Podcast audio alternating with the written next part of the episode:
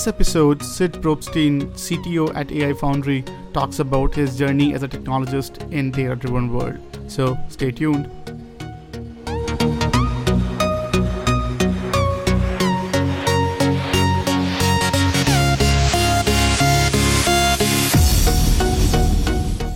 Hi everyone, uh, welcome to another episode of Future of Data podcast. Uh, today we have with us Sid Probstein, uh, and Sid has been a great uh, friend and advisor, and we have been uh, conversing for quite some time. And and this would be, I was looking for an excuse to engage him with our community, and this is one of the final excuse.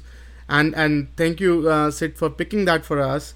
Uh, regarding a quick bio on Sid, uh, Sid Probstein is a CTO and VP of Solution Delivery for AI Foundry, the enterprise software arm, and the new face of Kodak Alaris. AI Foundry is disrupting the mortgage business by taking originating uh, automation to the next level, enabling self service, distributed capture, and automatic classification and extraction of scanned and image documents into actionable intelligence. He was previously co founder and CTO at Attivio and held executive positions at Fast Search and Transfer, Northern Light Technology, and John Hancock Financial Services. So, Sid, uh, amazing bio, bio, by the way, and and we so there are a lot of interesting keywords that probably will will nick and pick as as we go along in the conversation. So, uh, welcome to the podcast, and thank you for for uh, for joining in. Pleasure. Thanks so much. Beautiful. So, as a start, why don't we talk about your journey to this current role? Because I think I have been fascinated with your background, and we have been conversing along, um, along our journey. And um, why don't you walk us through, um, like what what brings you here, and, and, and your past background with our audience? Sure. So I've been pretty lucky to work in data for you know, twenty plus years now. Uh, it's funny to think about it. But uh, I started my career at John Hancock Financial Services, which is a you know incredible insurance company, still still is. And first project I got to work on was to unify a dozen separate lines of business into a, a single database that we could look at the activity. And it was actually driven by marketing, right, for purposes of cross selling and things like that. And it was an incredible project. The company really pulled together and uh, and created a, a, remarkable asset, which was ultimately rolled out into the field force. And I personally felt that this was the sweet spot of interest for me as a technologist. You know, it's great to write code. Nothing on earth makes the time pass faster than writing code. But solving the problem for business people of how to unify information and produce valuable analytics. That's what I, I, personally felt was valuable in the project. In a sense, unifying the information was just a means to an end. And uh, so from there, I went and did some startups like a free email company, and then I got to Northern Light Technology, which was one of the first search engines. Um, competed with Google and GoTo um, and a lot of others, uh, which ultimately became Overture, for example. Um, the thing about Northern Light was it had phenomenal relevancy, but you know that's kind of right to play in search. It also categorized the results in four dimensions: source, subject, language, and type this was very early one of the first attempts at applying you know text analytics to the World Wide Web, things like classification. We classified quite a large portion of it. And so what I realized there, and then again, especially at Fast Search, which was a Norwegian search company, um, got to be part of the management team there that uh, really turned the company into an enterprise powerhouse. It was ultimately acquired by uh, by Microsoft for you know, 1.2 billion dollars uh, some years ago what I realized across both of those was that search is the model that the user wants. It's the most human way to express a, a, kind of interest in data, whether you're searching for keywords or you're trying to give some more detailed expression, like a goal-oriented search. Give me the names of companies you know acquired by IBM or Microsoft, right? Mm. If hmm. someone has written that web page for you, Google will find it. But from the perspective of a person who works inside a corporation, right, inside the enterprise, behind the firewall, that type of question is very hard to answer because there are you not don't have hundreds of millions of people writing out the the answers to to these questions. So from there, right, I said let's bring these things together, make an expressive way of of asking questions about data, but also a platform for unifying, and that led to Attivio, which I was delighted to co-found with uh, some folks from Fast. And that company is one of the leaders in enterprise search today, and is really unique in that it can take highly structured and unstructured data, put it all together. So those things collectively were interesting as infrastructure, but now fast forward a little bit further to AI Foundry. Now, I had done some big data consulting. I love big data. I think it really is different. Um, having gone from that old data warehouse world of conformed data to you know doing things in a few days, uh, mm-hmm. writing scripts with with extracts in you know data lakes and using Hadoop and Spark. Again, it's still all infrastructure, and so I wanted to take some of that and apply it. And I was did some consulting work for AI Foundry and met the leadership team here. I wanted to join because what they're doing at the end of the day is bringing all those things together in the most impactful way for the business user. We are really disrupting the mortgage industry with our origination solution, which picks up where Kodak Alaris leaves off. Right, Kodak scanners turn paper into images. Mm. Our software, which incorporates all the best from from KA uh, and and other vendors, right, and, and our own technology, turns those images into structured data, so-called actionable data. Why? Because an image that has to be, you know, a human looks at and types in, or even worse, fills out a boarding sheet for someone else to type in, that is not actionable. That's mm data entry and it's error prone and it's slow and it's typically managed through things like a clean desk policy. But the opportunity to bring that technology to bear and pump all of that into analytics systems, machine learning systems, business intelligence systems, so that there can be better outcomes with much less effort. That was really what attracted me, and and I'm delighted to say, you know, we're demoing our solution at a bunch of upcoming shows, Finovate in New York City next week, and then Digital Mortgage in San Francisco end of the end of the month. Nice, nice. And it's really all of those things together. It's unification, it's analytics, it's quite sophisticated technology to transform the information from image to actionable intelligence, and uh, it's got the dashboards and everything else that you would want to. Interesting, and and thank you so much, um, Sid, for, for walking us through through the journey. Um, now let's let's talk about your uh, your current role. So, what what what are some of your primary responsibility um, with the AI Foundry as a CTO? So, so I'm lucky enough to be uh, CTO and head of uh, uh, solution delivery. And you know, as CTO, we have an incredible opportunity to pull interesting IP from you know all parts of Kodak Alaris mm-hmm. and one of the great companies, uh, iconic company in America, American history, uh, and still very much you know the, the, world leader in scanning. So I get to work with a lot of brilliant people in the different divisions uh, and parts of the company. I, I just got back from a day or two in Rochester, where you know, things are still everything's all headquartered up there. But I also get to work a little bit across lines with our technology partners, right? We don't have to have every piece of the puzzle. We offer a solution. And so I get to work with these vendors and put together, you know, these partners and put together an incredible uh, stack, if you will, that really addresses the business needs of, of our customers. But along with that, working with our professional services team, we get to actually live the implementation, right? And to mm-hmm. understand what really matters to the customer. And personally, I am all about that loop of understanding, you know, how what's difficult, what creates friction, where are the real points of value, if you will, and making sure that those things are just packaged into an ever improving, you know, experience. Because at the end of the day, that's what people want. They don't want technology; they want the answer, they want the service, and they want it easy now and typically operationally, you know, hmm. expense mm. right and in the cloud. So those are, I feel super lucky to to be able to work with that, and and you know, I support a tremendous, tremendous team of, of uh, athletes, mixes of uh, PM, uh, developer backgrounds, and, and, amazing architecture skills. Many, many, of them have built entire products on their own.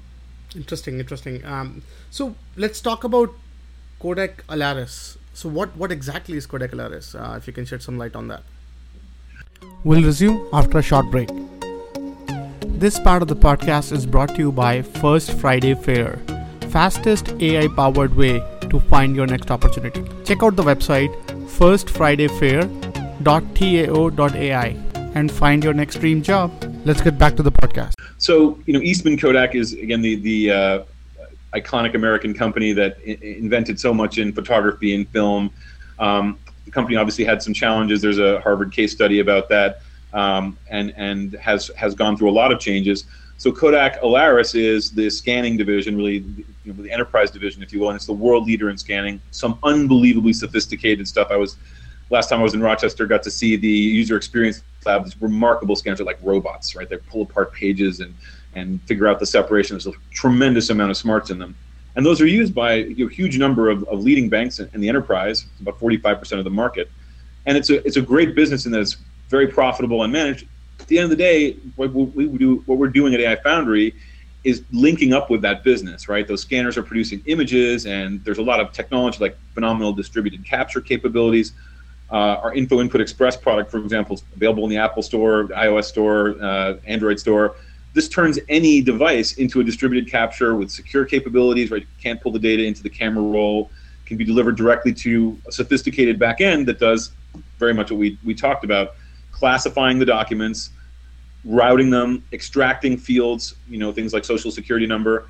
That's the core technology, right, that we bring to bear. And so, so Kodak Alaris obviously is is our big brother, and uh, together, right, we are focused on solving the problem of automating the the handling of paper data. Interesting. And and, and, and what about um, uh, AI Foundry? So what what's AI Foundry's role in that? If you can shed some light. So so really, our focus is on picking up from those images and our technology solution transforms that those images into structured data. So you know we're all familiar. Take a photograph of a page right? Probably we've all done this at one time or another and um, especially if you've done a mortgage right? It's very common. In fact i spent when i did a mortgage recently um, i think i must have taken 30 or 40 you know scans or pictures with my phone mm-hmm. and i mailed them to the bank. And it was great. Honestly a phenomenal experience from the perspective of a, a borrower, a customer. Um, it was like having a concierge. I, unlike previous mortgages I'd done in the past, I didn't have to go in. I didn't have to really go find a notary. But there was a challenge, and that challenge was after a few days after I'd sent everything in, I needed to go to Europe, and I didn't want to bring all of my paperwork with me on the you know mm. odds that they needed one more piece of paper. So I called the bank and I said, "Do you have everything that you need for me?" And I'll never forget the sound in the voice of the sales person or a rep who took took my call, it was as if I'd asked for something, you know, really difficult, right? Like, what's 42 mean? Is the answer to at life, the universe, and everything? and that momentary catch in the voice, and he said he would get back to me. He did not. Actually, the manager of the branch got back to me and said, "Look, we're trying. It's really hard for us to verify that we have everything. Um, it's going to take us another day or so." And so the good news is they did get back to me Monday before I left. But what I realized is it's part and parcel of the way the current state of the art in mortgage. Those documents come in as scans. There's no structured data. They could easily be lost if they were mailed to the wrong address or accidentally misfiled. I think that's quite rare, mm. but the cost of those things is very high. And from an experience perspective, it's it's you know not good when it does happen.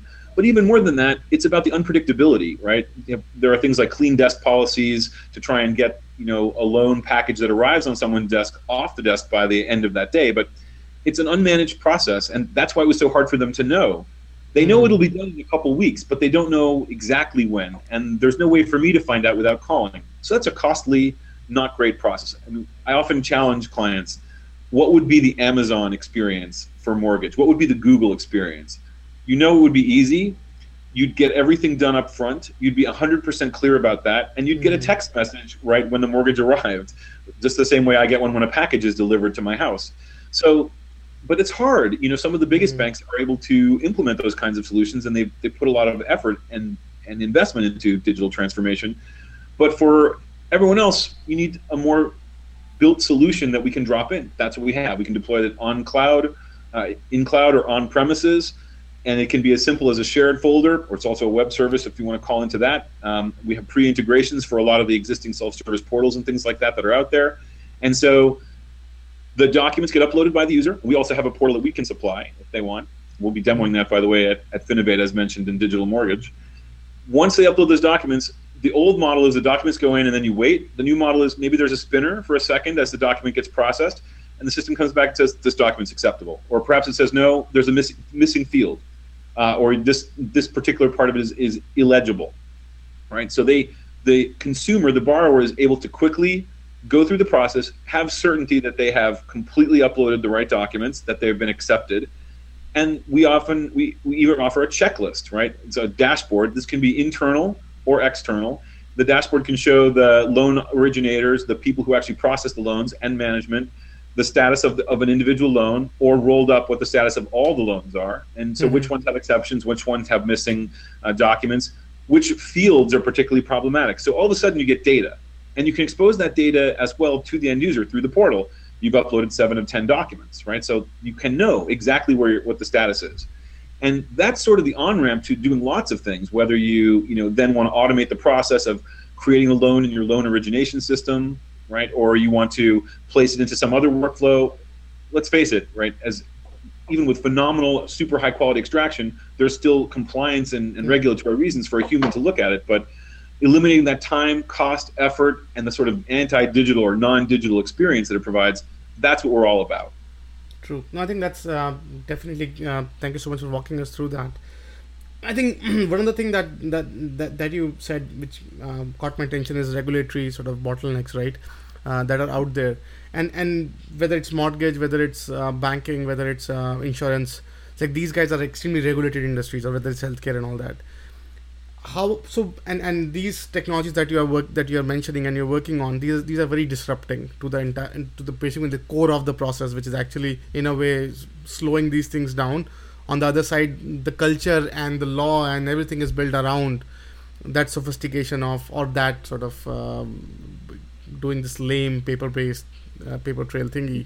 So what are some of the challenges that you see um, when when you're disrupting uh, something like this? Like what are some of if you can shed some light well i think i think there are a lot of them you know there are certainly um, cultural barriers in the sense that banking culture is very much about verification and, and that mm-hmm. human step and so, you know, it can be hard to adopt a technology solution like that uh, com- comfortably. And I think that, but that's becoming more and more the norm. You know, two, three years ago, I don't think we would have been talking about cloud for this kind of mm-hmm. solution at all. And yet I can tell you that most of our clients are deploying in cloud now. So that's a giant shift, right? So, so culture changes very quickly sometimes, especially when the right, right benefit is available. Um, another point, though, is compliance, right, there is a need to keep documents, but there's also a lot of requirements around doing comparisons between documents and comparisons with outside services like credit reporting or, mm. you know, there are, there are all kinds of op- opportunities, frankly, to, to get information about, about borrowers, assuming they consent. Um, so linking all that up automatically and participating in that sort of what I'll call the API economy, right, where mm. um, the bank may be using a variety of systems outside their firewall to understand and provide the best experience, we, we want to be able to participate in that, and and that's that's something that um, I'm re- really pleased to see. Many banks are a- approaching the world that way, right? So they, as long as they have a way of maintaining compliance and having those right human checkpoints, which our solution enforces in all of those workflows and with the UIs, there's real interest in and, and real willingness to, to to change the way that they do business. Um, again, especially for the benefit that they see. Interesting, interesting. So um, let's let's talk about the technologies that, that are available today. So the optical scanners are, are all, all like and, and analyzing this into, digital image and then analyzing it to data. Like how efficient are are, are, are they right now? Like because uh, I remember doing uh, for one of one of my startups early on um, I use um, I think Nuance API or something, and it was it was crappy then. It's like five, six, seven years back. So what what, what how are things now? We'll resume after a short break. This part of the podcast is brought to you by First Friday Fair, fastest AI powered way to find your next opportunity. Check out the website firstfridayfair.tao.ai and find your next dream job. Let's get back to the podcast. Well, I think so. I'll tell you that I haven't met with a lot of banks or financial services institutions that haven't complained about OCR, you know, in the past decade or so. But a lot of those experiences are five plus or ten plus years old. I, literally heard that exact quote. Mm. You know, at the end of the day, OCR is one of the tools in the toolbox that's required to make sense of images. And again, Kodak Alaris is the world leader in scanning, and we have an IP around this that goes incredibly deep, incredibly far. I'm, I'm super proud to be able to, to work with it, to be honest with you. It's very exciting stuff, uh, even if it's a little geeky. But mm. things like OCR have to be supplemented with sophisticated region detection, type of the region detection, classification, um, being able to say, is this a type of document? That's one thing, but how about is this region a barcode? Is this a handwritten section? um, using machine learning and uh, other advanced techniques to go figure out the, the space that is actually consumed by a field or figure out what the title of a field is. Those are all things we bring to bear, along with newer technology in the realm of glyph space. So I don't know if you heard the term, but a glyph is to a picture what a letter is mm. to a hmm. word. Mm. And so hmm. by extracting chunks of images, especially non-rotational and scale invariant features, uh, the system is able to make a much more sophisticated analysis. When this is all then combined into a confidence score, actually multiple confidence scores, because you can look at how confident you were with respect to discovering the region, then the OCR within that, and the discovery of the title. That allows you to really automate the process, set those thresholds in a meaningful way, and get much, much better results. Interesting. And, and I think uh, uh, before before our conversation, I was uh, I think you you briefly talked about um, like you have a extensive experience in, in data in, in, in managing data and maintaining data and all that and and when we talk about um, something like um, scanners or, or or image processors. So it pretty much require a new new way to sort of store data or new way to analyze data. So how is that shift happening? If you can walk us through uh, your experience on what what you had seen previously and what you're seeing now. What is that shift and and uh, and what do you hope is, is, is happening and probably will see in the future uh, with this evolution so i think it's there's a lot happening in terms of the storage and the processing storage let's face it the architecture these days is is very much you know lots and lots of commodity servers usually in the cloud mm. and uh, using key value stores like s3 etc um, and I don't think, frankly, we have the opportunity to change the way that that storage happens. Right? That's very much a, a client-driven feature, uh, and and that's partly because of compliance and regulatory. They need to maintain control over the data through every step. What we will see, we see a lot of now is encryption, encryption on disk, encryption on indices, right? Encryption between phases, and uh, we also see a lot of masking, right? So very often we'll do processing where we replace PII with uh, GUIDs and store those securely elsewhere so that perhaps the processing at the end, if you do need to go back to the customer name, and this is particularly important for aggregates, right? You can go back to that customer, but you go through a more secure behind the firewall model. So there's a lot of that happening. The other piece is intelligent workflow and routing. So, um, you know, once you turn a document into data, you don't have to treat it like every other document. You can say, oh, we have the 10 pieces we need to route this to stage C as opposed to going through A and B first. So we're seeing a lot of investment in intelligent routing and the ability to consume services right broadly in the cloud. So we can be exposed as a service that does classify and extract, also capture, right, and and provide the analytics. But perhaps they want to view that in Domo, or they want to pull that into you know a, a cloud version of Tableau or Datameer or any of the you know zillion services out there that visualize things. And I'm not necessarily endorsing any of those. Just mm-hmm. saying that those are some of the things that people are doing with it, um, and and that's uh, that's that's that's a big change because it used to be very siloed. Right, you're going to put it in our data warehouse. It's in our conformed data environment behind the firewall. Here's your loading process. Here's the conform process you need to follow through. Right, here's the ETL.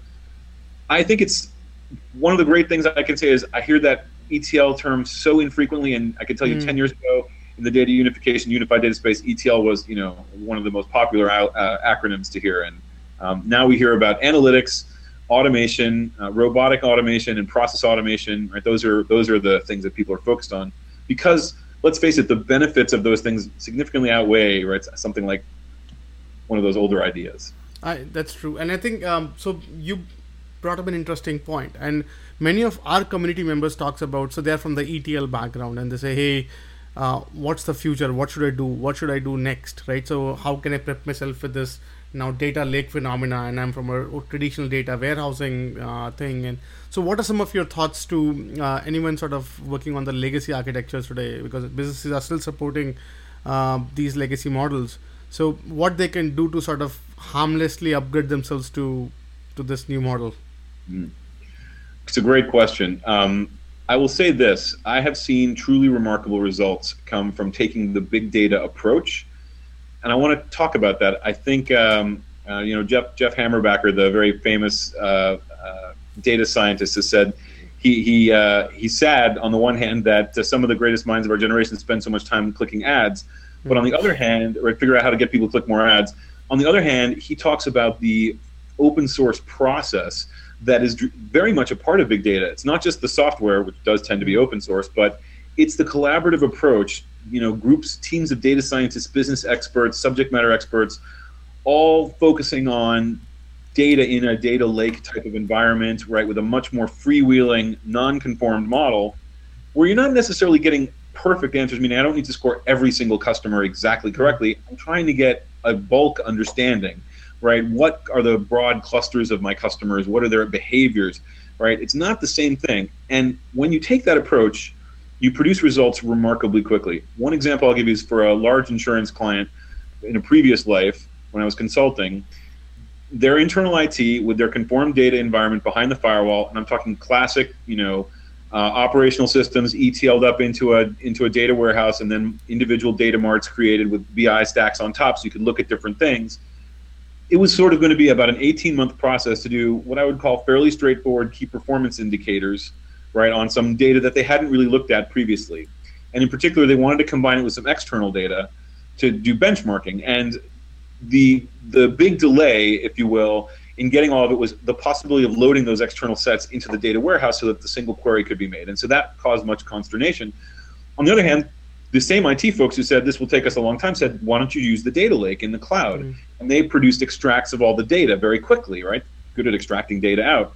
Then brought some data scientists and a team of analysts and, and SMEs together, and they were able to write some pig scripts, some Python scripts, and did they produce you know perfect data that could be used you could expose to any of the subjects of the performance system without them necessarily saying that might not be right? No of course not. But the numbers it produced in aggregate were superb. They were mm. incredibly valuable and it took a matter of weeks and it's not just the it's not the technology there, there are certainly wonderful things about the technologies like Hadoop and Spark, but it's much more about the approach and the um, separation from all of that legacy conformed environment, which plays an important role in the back office of the you know of the, the, the data warehouse. That's important.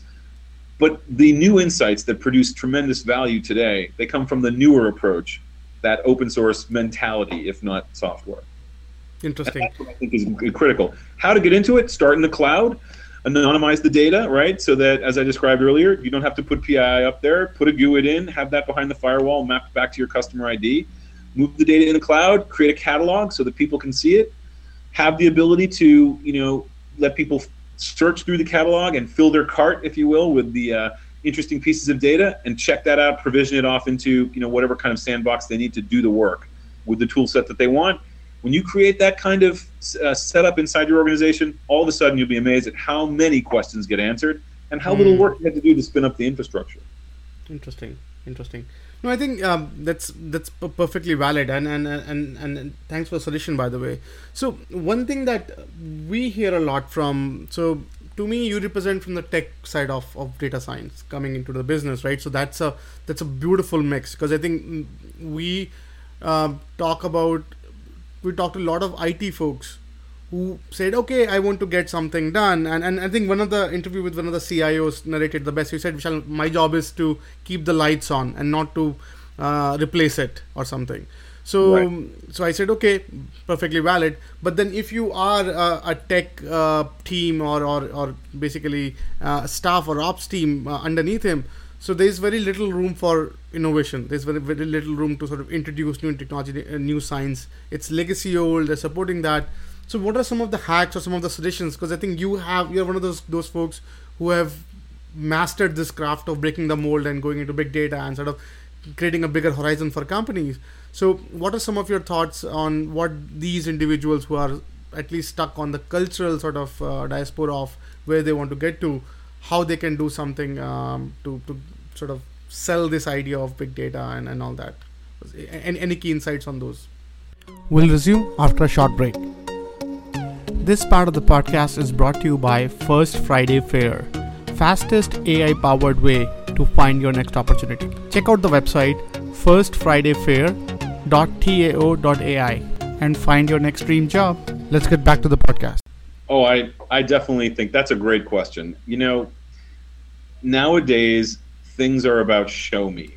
Hmm. It used to be so much, you know, convincing, make the case, pull together the data, but haven't we all done enough purchasing of systems, installation of systems where, you know, it's hmm. kind of based on either references or, you know, the data sheet or a great demo. And nowadays people want to touch, they want to download, they want to play with it. Some people want a solution, but in that data world, that's what rules when you're looking at products, right? It's sort of pieces of infrastructure that you could build on. And so the big things I come back to are take a small amount of time and try to prove an idea using big data methods. I've actually worked with several companies which have innovation processes that are totally driven that way. So they literally say, please don't let your great ideas die in the parking lot, right? I, I think the, mm. the, story behind that is, you know, people have great ideas in the shower or when they're jogging or whatever it is, and then by the time they get to work and park, they've talked themselves out of it mm. because it's going to take too many servers. You know, we don't have that software in house, we don't have that skill set. So what they did, what several of these companies have done is let's allocate some time to ideas that pass a gate. And so have a group of people who review these ideas, but kick lots of them out and say, we're going to put an engineer on this for two days or three days or maybe a week. And and I think if you're if they can then quickly produce results that indicate that there's something to this, then maybe you advance it to a little bit larger investment. And I think taking the same approach for someone who's you know trying to innovate in the conformed environment, trying to move faster, it's all about a few skunkworks projects, right? Put, put a, together a couple of small bets and make sure that they pay off and use those to kind of lead the way. And I think what happens, right, is that budget goes where where the solutions actually deliver value. And so, um, not to say that the conform data environment doesn't, but it probably isn't a place for lots of new analysis and analytics to come through. So start moving into that new world through small projects, cloud-based projects. We're once very careful about the data, right? And and show that yeah, we can do things in a few days or a few weeks or a few months, depending on the time scale, right? It's all relative. Interesting. And confidence and also expertise. The, the, last point I'll make is I think it's incumbent on every engineer, every geek, me included, to stay current, right? And write some Python. Uh, go and you know look at Deeplearning4j. Go and uh, figure out you know what what some of the hotter projects are, and get involved. You know, even if you're not a programmer, but you want to understand how something works, go help write the documentation. Some of my favorite people in open source are phenomenal documentation writers who make mm-hmm. it possible to consume the stuff. I mean, pitch in, help out, uh, maybe do a nonprofit or some kind of volunteer project. It's another way to, to, to find out what, what's possible everyone should be excited by the art of the possible these days. We, we live in an era where science fiction, everything that was science fiction with when I was a kid, pretty much is real now. We yeah, that's true. Not quite the flying cars and teleportation, transportation seems to be a little bit further off, if I'm to believe uh, Professor uh, Kaku, who writes about uh, the future. You know, futurism. Michio, Michio Kaku is mm. one of the great authors in this stuff. Um, you know, he had, he had a whole book about predicting the difficulties of of some of the advancements, right? And so teleportation ESP may be far off, but most mm-hmm. everything else, like the phone here, right? This incredible device that we, are so lucky to live in that era. Everyone should should find some. I believe should find something in there for them. Interesting, interesting. So. Uh, uh, one other area that, that I think last time we connected, uh, uh probably a, a, year back or so. Uh, so you're talking about so you you also help uh, CXOs you're a chief data CXO strategist and you're trying to help them sort of get their get their mind straight and, and on things so if you can shed some light on some what are some of the challenges on the leadership level that, that, that you have seen that is that is sort of that we should be wary about or, or like what are some of the opportunities there so uh, there's really three things that come to mind the first one is there's this constant challenge between cost and investment and so you know a lot of CXOs are driven by cost. It's very easy to spot. It's easy to identify on the report, on the dashboard, and it's in some sense easy to control. Right? I can very tractably decide what to do inside my organization. The harder part is to think about how can I achieve the benefit that I want, which is maybe more revenue, more profits, right, by investing in growth and doing it without the sort of big bang model right? Don't have to mm-hmm. take $10 million to produce a few million increase in the first year and then maybe 5 million in the next year, right? With a great deal of uncertainty and ever changing competitive landscape. You know, think about using social media. Think about using hackathons. Think about using open source technologies to try and close some of those gaps. And if you think that way and you can figure out how to free people up, right, or create maybe an innovation day, give people that additional time in your in your organization to do it, those are the things that I think produce the greatest results. So I, I, I really am a big believer in small bets of different kinds. Uh, I think a second one is, you know, learning from what others are doing, getting out to conferences and seeing what is state of the art. And obviously, you don't see true state of the art at conferences, but you can get a hint of, a hint of it. Um, and I think that's important. And along with that, I would say I love, and of course, we met through social networking. Um, I once said I think that I thought Twitter was a fad. I said it to a really great marketing guy, and he mocked me relentlessly for the next ten years. He was totally correct. Um, I was correct about CDs being more of a transitional state, right? Than uh, mm. was between record and MP3 player. But Twitter obviously has tremendous ability, uh, not as a publishing platform. It's certainly fine there. There are plenty of great ones, um, but it's much more about a news feed curated by people that you are interested in what they're doing. And so getting out in social media, mixing it up, LinkedIn too to some degree, these are great ways to discover new approaches and learn about what, you know, the incredible ideas that other CXOs are coming up with. So so I'm a huge believer in all three of those things. Experiments, uh, really getting out and seeing what's going on in the marketplace, and then using social media to understand uh, the landscape a little bit better. Interesting. Um, thank you so much for, for shedding light on that. Um, I think the other thing that, that I'm I want to ask you, um, and we don't have too many CTOs on the show, so you're one of those. So uh, and you're in fact you're a very data savvy CTO, right? So you understand data pretty in and out and all that. So how do you see that your role sort of uh, works with chief data officer and chief uh, chief analytics officer like cto because cto is the enabler to me like they're they're, they're the technology enabler and and as you said that uh, you want to create a delivery like, uh, model so what are you thinking on uh, what what's your thinking on uh, how clo- how cdo is cto like how, how are these roles sort of where where they all overlap so I think that's a, that's another great question. Um, you know, the C, chief analytic officer is really trying to determine the the business metrics, if you will, mm-hmm. right? The a- analytics that are important to the business, to individual business units, to automation. It's a really tough job in the sense you have to end up, you know, start at the goal and then work backwards. What are the analytics we need to put in place? How do those flow together? CDO, I think, chief digital officer traditionally is about transformation in many organizations. Um, and it can be actually very much an IT function in some places where it's about modernizing the infrastructure, getting BYOD in place. But I've certainly seen examples where it's much more broad in terms of the cultural impact. It can be, you know, um, changing HR structures like moving to unlimited PTO or, um, you know, eliminating performance reviews. Um, so CDO it can be very broad, and I think the great CDOs um, focus on digital experience in their products mm. and services. Uh, not to say that the whole organization isn't important, but that at the end of the day is where the competition really starts, right? Is, is at the front end of the products and the services. So I think that's important. CTO can be a bunch of different things. Um, you know, I would differentiate it from CIO. CIO is focused on infrastructure and is mm. typically kind of very tied to the CDO in a traditional organization. CTO, in my view, should not focus on things like cost I actually don't think architecture even necessarily, or things like standards. That's more CDO, CIO work, especially CIO. But they should be focused on innovation in the sense that what are the technologies that will support both the digital expansion transformation of the company and the analytics machine learning that are necessary. It can also be a lot about right the, the staffing, the organization. What are the skill sets that we need? What are the in- investments that need to be made? Yes, in infrastructure, but more than that, in products and in in um, architectural approaches, not standards, right? Things like CTO maybe is would say we need to migrate to a microservice architecture. We need to bring in mm. products X, Y, and Z.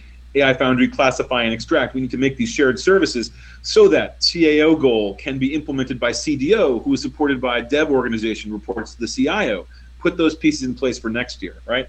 And on the other end of the spectrum, it's you know CDO wants to change the way a product is offered right? And so CTO may say, "Oh, this is the you know provider, the partner we might use. These are the technologies we'd bring in. This is the IP we have in house to make that happen." So I'd see it's all kind of a triangle, if you will, and hmm. hopefully one that works in a very virtuous cycle. Interesting. And I think one thing that um, that I, I, definitely want to ask uh, from you uh, is um, your experience. So you you have been a CTO of a startup co-founding, bringing it from the scratch, and bringing grounding up, uh, ground up to a very successful startup, and then working on a startup within a big entity. Know, in, in certain ways, it's it's still a, it's still, the, the culture is still relevant. It's still a um, a corporate entity. What are some of the some of the similarities or, or, or differences between between uh, CTO of a startup and a CTO of um, a, a, a well groomed uh, company? So, a great question, too. So, I think the difference these days between startup and the kind of business unit that we are, right, is that you start with scale. I'm sure you've heard the term, uh, you know, MVP, lean startup approaches. Uh, I, I, think I recently read, I may be wrong, so I apologize in advance if I am, but I think the average seed investment now for software startups is $250,000.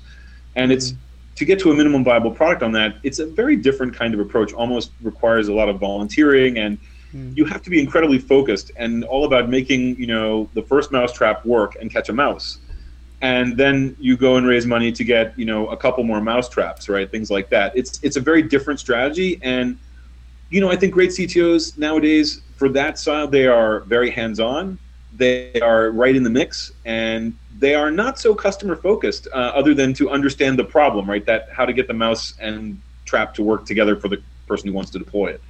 It's a very different focus. And um, it, it is it is less about you know the the network and more about the technology and the implementation. Uh, that's that's what I've I've seen over the last couple of years. Um, on the other hand, when you are incubating inside a larger company, you start with scale. Things like access mm-hmm. to customers. You can bring more of those network and, and business side capabilities to bear, but you still need to be, you know, if not fully hands on, you have to be very close to it. And so that's why you know I don't view it. I don't view my role as being kind of a think tank, uh, you know, content creator. I work directly with our services team. I support our services team in implementing the solutions, literally in a hands-on way. I'll, as soon as we're done with this, I'm going to wander down to the bullpen and literally spend time with them, and it, that will include, you know, actually working through problems and opportunities. We do that very much as a team. So I think that's the that's one of the differences. But the other piece of it is I spend a lot of time working with the larger right clients and the larger, you know, our big brother Kodak, uh, Alaris, because there's so much opportunity to drive things by making use of those things by leveraging it. If if I operated in that lean startup mode, I wouldn't see the outside mm-hmm. world enough, and and that's a big difference. So, um, I, I think that that's uh, that's not a totally new concept, but I think it's more pronounced for than ever before now in the startup world, right? Because because of the the vast number of startups and entrepreneurs and, and the the pressure, you know, to to find a differentiated space. I was reminded just recently that there was a big data landscape that just came in. I think it has 4,500 companies in 100 categories. That's right. a number, right? Think how many per category that is. And mm-hmm. that's a lot of categories, right? Now you're kind of splitting hairs between like analytic database and you know, not only SQL database and document database and this database, that database. It's a wonderful renaissance, but one wonders if they can all survive, all find meaningful value points, and and so I think that's where you see VCs and seed funders right pushing mm-hmm. back a little bit, and saying we really need to nail something smaller uh, that works, and then grow from there. Interesting. A lot of it is open too, right? So yeah. take an open source thing that's been proven, and now let's let's package it up. Interesting, and I think you you raise an interesting point um, that there there's there are a lot of um, brands and products out there. So what are, what are some of some of as, as a technologist, right, and or a technology commerce, commercialization guy, like what are some of your hacks to quantify a, a product whenever, you're considering for a, for a company? Uh, like if and and we can we can pretty much hedge into the the build versus buy conversation of like how do you how do you sort of evaluate those situations so I think it comes down to prototyping, but I, you know, let's just be honest. For starters, look at open source. It's free, super high quality. You know, there are products out there that have some of the greatest minds in data science, in programming out there. Uh, you know, Doug Cutting, you know, at Yahoo wrote wrote Hadoop and, and Lucene, and and these are fundamental building blocks mm. now, right? For for a lot of enterprise projects. Not to say that there aren't great alternatives and takes, but you should start there. And in my view, the key is do you see a robust community? And are you able to get moving with the project? My favorite thing now is to say, okay, you have a Python API? Let me try it. And you know, sometimes that's spectacular and you go, wow, this can participate. And we have built things with a few thousand lines of Python, you know, on top of pack open source packages to do things like image science. They're unbelievably good. In other cases, it's not out there, it doesn't exist today and we go and we find you know the IP from from KA, uh, from IM, from the other other parts of our organization, or we license that from from partners. But I look for frictionless and I look for quality, right? So in other cases, I've looked at an open source project or even a commercial project, and you know the Python API didn't work, would only accept strings or whatever it is, and you say, okay, not that's not the, the route I want to go down because it's it's too much friction. Unless I, you know, unless I have to. If that's the only one out there, then I'll mm. I'll hmm. make my way through. Obviously, one of the great things about being in startups of all kinds, right, is that end of the day, they bring us on board. The funding is here to make us to go through walls, and it's our willingness to do that, right, that that sets us apart from um, you know non-growing startups or non-growing concerns. Uh, mm. So I think I think those two things together, right, make make progress, do it frictionlessly, um, and respect quality. Uh, you know, somebody wrote the most brilliant open source project software, but can't document it. Or mm. can't attract someone who can document it right? That that's kind of a warning sign. Mm. again it might be interesting but i try to see what supports me moving quickly what my team likes and is moving quickly with. Those are those are the things that that really make uh, those are the those are the markers of something successful to work with. Interesting. And and thank you uh, so much for, for walking us through that. Um, one another sort of I, recently i was conversing with one of the enterprise software guy uh, about uh, the challenges with the leadership now to pick a software. And i think it's it just it just segue into this particular segment uh, pretty well. So say for an example a, a big software with comes with its own ecosystem right? So you, you, you pretty much you're secure but the, on the on the other side a lot more lot less agile and you have to get by through that.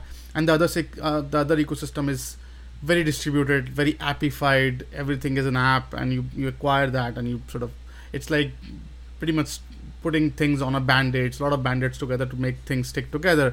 So as as as a cto like what what are some of the some of your key insights into um, sort of helping other who soon to be's um, to evaluate with which road to to navigate whether to go for a bigger heavier and thicker ecosystem or whether to be like extremely uh, uh, duct taped ecosystem getting things to work or something the best piece of advice I can possibly give in this regard is to know yourself and your organization. There are many organizations that are fundamentally great at building software that they purchase. They're or they're fundamentally great at building software. You know, banks, for example, have traditionally built their own applications because there were not so many providers. That's changed a lot, but it's important to realize: is that really your skill, or are you just doing a lot of it, right? And um, on the other hand, some companies are much better at buying and integrating, right? Or they have partnerships, or, or they prefer and get value out of big stacks. That's the important thing. Uh, what's what I when I see things go wrong in that regard, it's usually because there's a mismatch in the desire, right? Well, we have traditionally bought software, but now because I've read about, you know, seen a lot of interest in open source, and we found a great engineer who wanted to do some of that we started open source. And very often, what I hear after that is it's not going very well, right? Hmm. On the other hand, I've seen plenty of examples where people try to buy software like a big stack. Oh, we need to buy a BI tool because we can't build one, or the open source one is not good enough, or doesn't meet the needs of our business users. And we're having a really tough time with that, right? Because they're really great at building software, and perhaps if they, you know, uh, had said, "Look, we're going to take open source and we're going to work on refining it," they might have produced that same result in sort of not the same time. So so I think that's incre- incredibly important to to just be realistic about it. Uh, and the other thing is right to keep an eye on the the technical debt. If you are going to build, um, it's great to meet the business users' needs, but you also have to reserve time for you know industrialization, for QA, for uh, you know remediation of issues, for, um, updates, right? And so the piece that that I think is is often missing is to have a blended organization where you have people who, if you will, would fit into the different parts of, say, a Dungeons and Dragons party, right? You mm. don't want to have just wizards. Wizards, uh, you know, traditionally can put together tremendous magic, but if you have to, you know, fight a bunch of orcs or whatever it is to go a little bit too far with this analogy, the wizards may or may not be the best thing if there's enough of them, or a magic-resistant monster. So, so you need fighters, and you need you need clerics, and you need uh, you know rogues, and all those different pieces. So you need people who love to do sustaining engineering. You need people who love to work with customers and be in the field. You need people who want to work on new stuff and are great at tracking multiple open source projects, knitting it together, and making sense of it. You need to build an organization that has enough of those roles based on whether you build or buy, right? And then be true to those things. And I think organizations that, that I see as being tremendously successful, they are all about that honesty, right? They are, they commit mm-hmm. to being what they are, and then they do a great job at it. Interesting. So, and, uh, you know, I think thank you so much for walking us uh, through that. Um, one area I, I, definitely want to sort of segue into this is uh, team dynamics, right? So, putting together a team. Like, what are what are some of uh, some of your, your thoughts on who to hire? Like, uh, so whenever you look look in um, uh, for a teammate or a team member or, or, or a candidate working with your with, with your team, what are some of the things that you look for? So for me, it's it's really a couple of things. One is some um, love of technology. Uh, I, I think that mm. it is so much easier to you know put in the occasional night or weekend when you aren't doing it because it's a job, but because you're actually interested in it. So I love people who hmm. you know have um, lots of uh, hardware in their house or into home automation, who contribute to open source projects, who are still you know doing some interesting work uh, you know, hands-on, interesting work, and not just saying, you know, I, I, do something completely different whenever I have free time. I think mm-hmm. that's uh, not not to say that that's an absolute thing, but I think that's one indicator. Um, people who, at some level, love the machine. Um, musicians, for example, are usually that's a, a, a, very positive sign, right? They want to master this instrument. Well, instrument, hardware, right? It's all kind of the same thing, and and that mm-hmm. desire to focus on it. I like. I think people who have an awareness of have mastered some things, have done the 10,000 hours, put the 10,000 hours in, but at the same time, recognize that there are areas that they're not so you know knowledgeable at, and have a basic curiosity around that. I think those are those are all important. But the most important at the end of the day is that they want to um, be part of it. They want to participate, and um, you know those are the kinds of things I look for. Quite honestly, when whenever I hire, and frankly, that's how I I feel I uh, operate. You know, it's uh, I I don't want to go somewhere where I wouldn't get the opportunities to do those things, and um, it's so it's important to me. Interesting. And now, let's let's get into a, a, a bit of your personal stuff. You as a professional, right? So, if if I say list one, two, three things that really helped you be, be you what you are today, like what are what are some of the some of the things that you say that that define your success, if at all? Like uh, what, what are some of the things that you say these are the hacks that i have uh, incurred and these really helped me and probably could help someone else too uh, i think i've been super lucky to have some tremendous mentors um, some ceos and ctos that i have worked for and with um, building companies i have uh, they have always taken the time to sit and explain what i didn't get uh, identify for me where i didn't do it right uh, and to also to tell me where I did do a great job and what I should emphasize more. Um, those kinds of honest, direct conversations are uh, incredibly important, and I think, you know, people often report that they're rare in startups. That it's hard to get mentoring in startups. That's true, but I think that if you find the right startup for you, you will build those relationships with the the founders and the other C-level folks, and and so that's that's been huge for me. Um, the other thing is that I have, uh, as much as I've been a generalist I have found some areas where I'm really passionate about it, like search. I, I truly believe search is the interface. I think there are plenty of examples that that uh, that you know seem to argue for that every day, just about. And so I've always stayed with search, not pure mm. purely general as a developer, and getting somewhat deep with something like search or big data or whatever it is. It's important not just to be you know broad in the sense that you can can take on any kind of technology problem. I think one should have at some level a, a a particular focus, um, even if it's not the only focus. So, uh, so those are two things that have worked for me. Interesting. Um, thank you so much for, the, sharing that. Now let's let's let's talk about um, your favorite read. Um, do you love reading? What if you can share some some of the good reads for with our audience? I do. I um, actually I was a little late to it, but I just finished Arrival, which uh, there's a big movie about it. It's a the Ted Chiang novel. Um, so the first really the first short story in that is what's mostly in the movie. Um, there's a lot of really rich, and, and some of it's a little twisted, quite honestly. Um, what what else is in that book? But I think it's an incredible, visionary, forward-looking take on a lot of things, and it's a, it's a challenging read. I, I definitely uh, think I enjoyed it quite a bit. Um, I also enjoy, you know, more traditional stuff, whether it's business. I actually just reread Built to Last. Um, it's, it's, you know mm. a little bit of a throwback, but um, I've always mm. loved it, and um, uh, I I also love you know science traditional science fiction, um, and uh, even occasionally we'll pick up a John Grisham novel if I have a long flight. So nice, nice. Uh, thank you for, for sharing that. So um, we are almost at the end of the conversation, and, and Sid, thank you so much for, for spending time with us. As, as, as a um, as a parting uh, gesture, so do you have any closing remark for our for our for our listeners? I'll say this. Uh, you know, I've been at this for. Uh, I've been lucky enough to work in tech for more than 20 years, and I've seen a lot of changes. Most of them good, um, and I think that you know the moves from whether it was client server to you know more distributed computing to the cloud and the web and mobile today. You know, they're all they're all so exciting. Um, but the key, you know, I think is to keep an open mind about how these things can can be used in the organization to uh, to enjoy it, to embrace a little bit uh, the reality that we do live in this science fiction information age, um, and to be mindful at the same time that you know there are humans all around us in these interactions. Um, it may be cool to build a predictor that tells you some very deep, or has some deep understanding of people's lives and the you know events that they go through, but how you use that is also important, right? Uh, I always always admired, even if I'm not sure they stay with it, Google's claim to do no evil or do no wrong. Mm. Uh, it's so hard to know what the computer is going to do, and without you know going overboard on Elon Musk's warnings about AI, um, I think it's it's important to remember that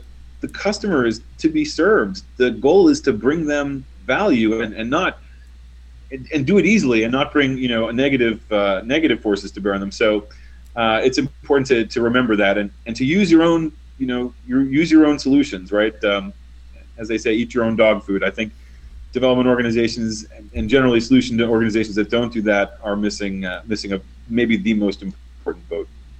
interesting.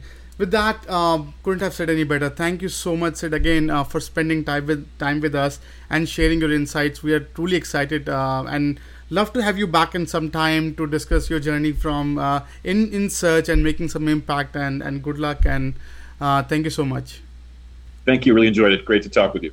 Likewise uh. I thought I was sick of home, but actually I was homesick. Never really knew that I would have to grow up so quick. I'm so uncomfortable, don't know anybody here. Just a couple dudes that I met once, that's it. That's it. And I go into the booth feeling nervous. Got butterflies in my stomach like I'm so worthless. Is the mic on? I don't know how to work this. Inside I'm breaking down, I hope I'm not up on a circle.